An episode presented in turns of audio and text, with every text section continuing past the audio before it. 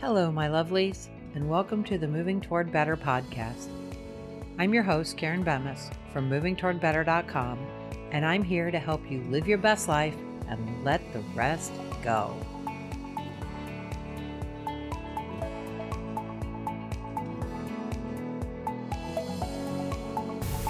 Hey, everybody. Today, we're talking about the sweet spot of your home. That's a term that I use in the Whole Home Reset. The Whole Home Reset is a homemaking part of moving toward better. It's just a part of moving toward better because, truthfully, I feel like once you get your home under control, then you can get on to the good stuff. So, what is the sweet spot? It's that spot that usually upsets you the most. It seems like it's a magnet for clutter, and you feel like if you could conquer that spot, you can conquer the rest of the house. Now, for me, that's my kitchen table. Some days I swear there's a paper magnet and a clutter magnet in that table. And I can almost guarantee that if I'm upset about the state of my house, that you can bet that that table is full of clutter. And if I'm having a week where I'm struggling to get things accomplished, you can pretty much bet that the kitchen table is full of clutter. I don't know why that is, but it has some it is something that has just been that way in my house since we moved here.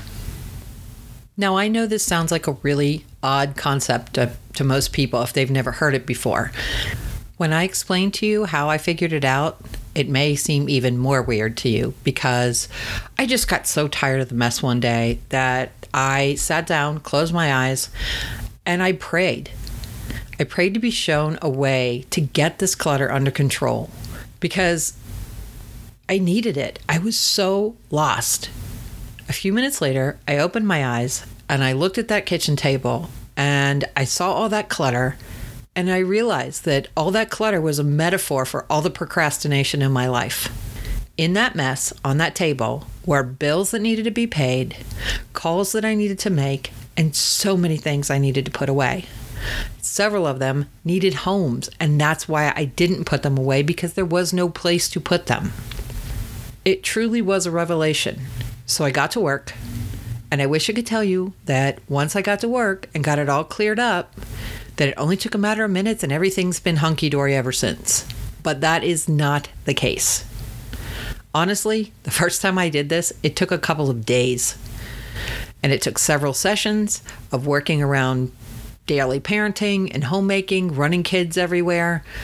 And I hope that doesn't sound discouraging because it's not. I worked through that mess and I could feel myself getting happier and I felt more empowered as I conquered paper pile after paper pile.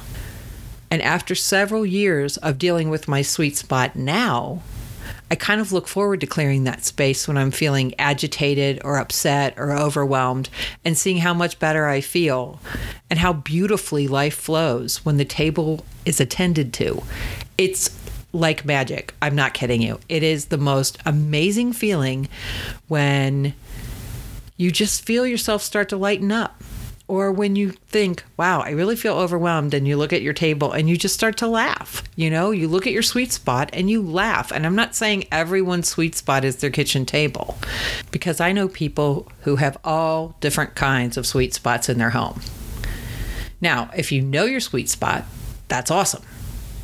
If you don't, that's perfectly okay too. I'm going to give you some suggestions of places that you can look until you figure it out. So let's start at the front door. I have a friend whose sweet spot is her entryway, okay?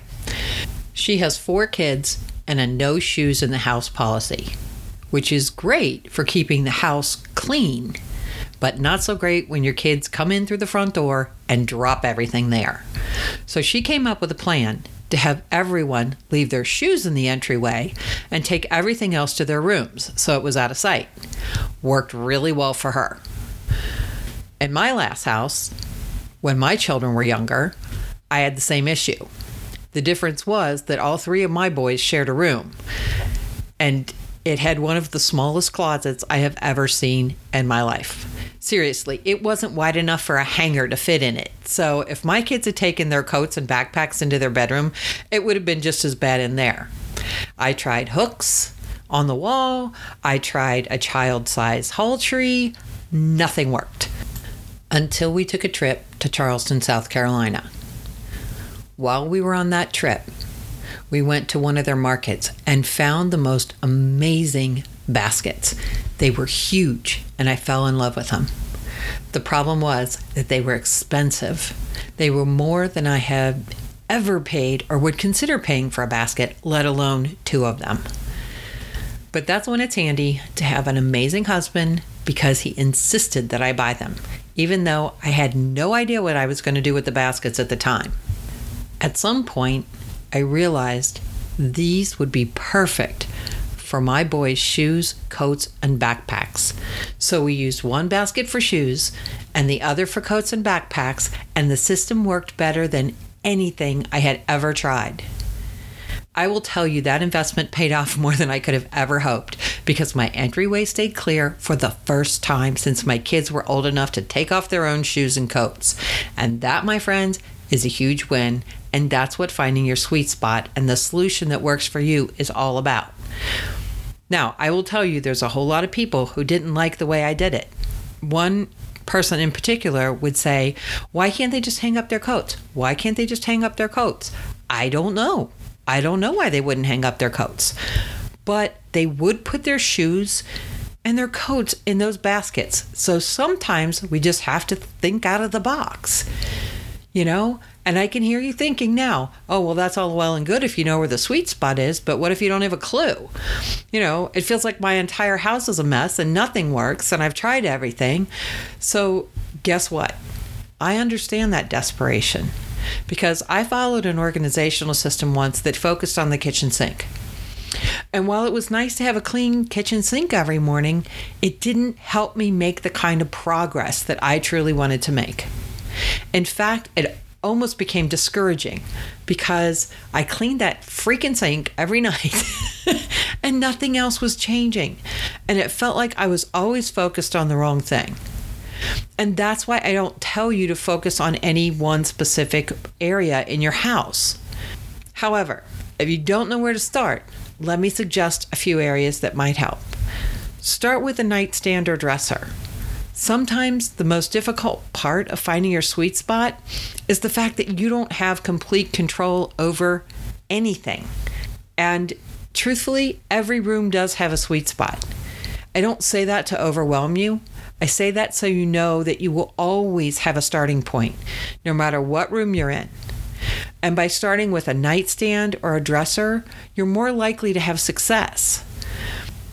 If that isn't the area that works for you, what about your purse? What about your car? The point is to try something. But honestly, most people have at least some idea of their sweet spot, even if the idea of cleaning it up is overwhelming. And if that's the case, I have a plan for that in a future podcast. Look, I know people who have all kinds of sweet spots. Some people, like I said, it's their car. Once they get their car cleaned up, everything goes right. I have another friend who it was her her island in her kitchen. And when she cleaned that island up, everything else seemed to fall into place. Now, I also understand if your whole house is a wreck, you think, so what if I can get one place under control? But if you get that one place under control, and you start to see progress, you'll get exactly what I'm talking about. And yes, I know you work with other people. I know you sometimes live with other people. And that's why I say if you've got nothing else to start with, you start in the bedroom. Start in a room where you've got a space. Maybe it's a drawer. Maybe it's your nightstand. Like I said, a lot of times I actually tell people to start in the bedroom because it is the one place they often have a little more control over. Or maybe it's a bathroom. If you have your own bathroom that you share with just your husband, start in there. It doesn't matter where you start, it's just the matter that you do start. But like I said, I really think that most people have some idea of where their sweet spot really is, where they think if I could just get that piece under control. And maybe it's not a cleaning spot, maybe it's a doing thing, you know, where it was like, if I could just lay the kids' clothes out every night, I would feel like my mornings would work better and then everything else would fall into place. That sweet spot doesn't necessarily have to be a physical place, it could be some kind of routine that you don't have in place. And, you know, if you aren't sure where that is, keep listening because I'll help you find it. If you have figured out your sweet spot, what is it? Is it your kitchen sink? Table? Island? Is it your entryway? Or your mudroom? Maybe it's your nightstand, your dresser, your purse, or your car. Whatever your sweet spot is, when you get it handled, you are going to feel so good. And you may find that the rest of the house just starts to fall into place. It's really kind of like magic. Now, if you need help with it, you can sign up for the Whole Home Reset, which is where we help people get their homes in order using their personality strengths. It's probably not your mama's way of doing things, but if that's not working anyway, why not try something new, right? Want you to check out the link in the show notes so you can get started today. Here's the thing I want you to find this. I want you to be able to do this. I want you to understand that the sweet spot is it's a great starting place. Stick with us. You know you can do this. If you've been around long enough, you know I'll help you get there. And until next time, have a wonderful day.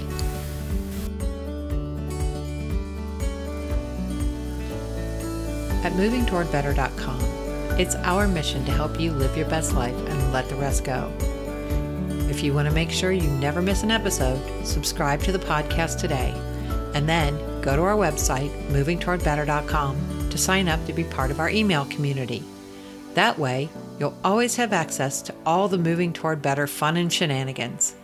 As always, thanks for listening, thanks for being you, and have a great day. Love you all.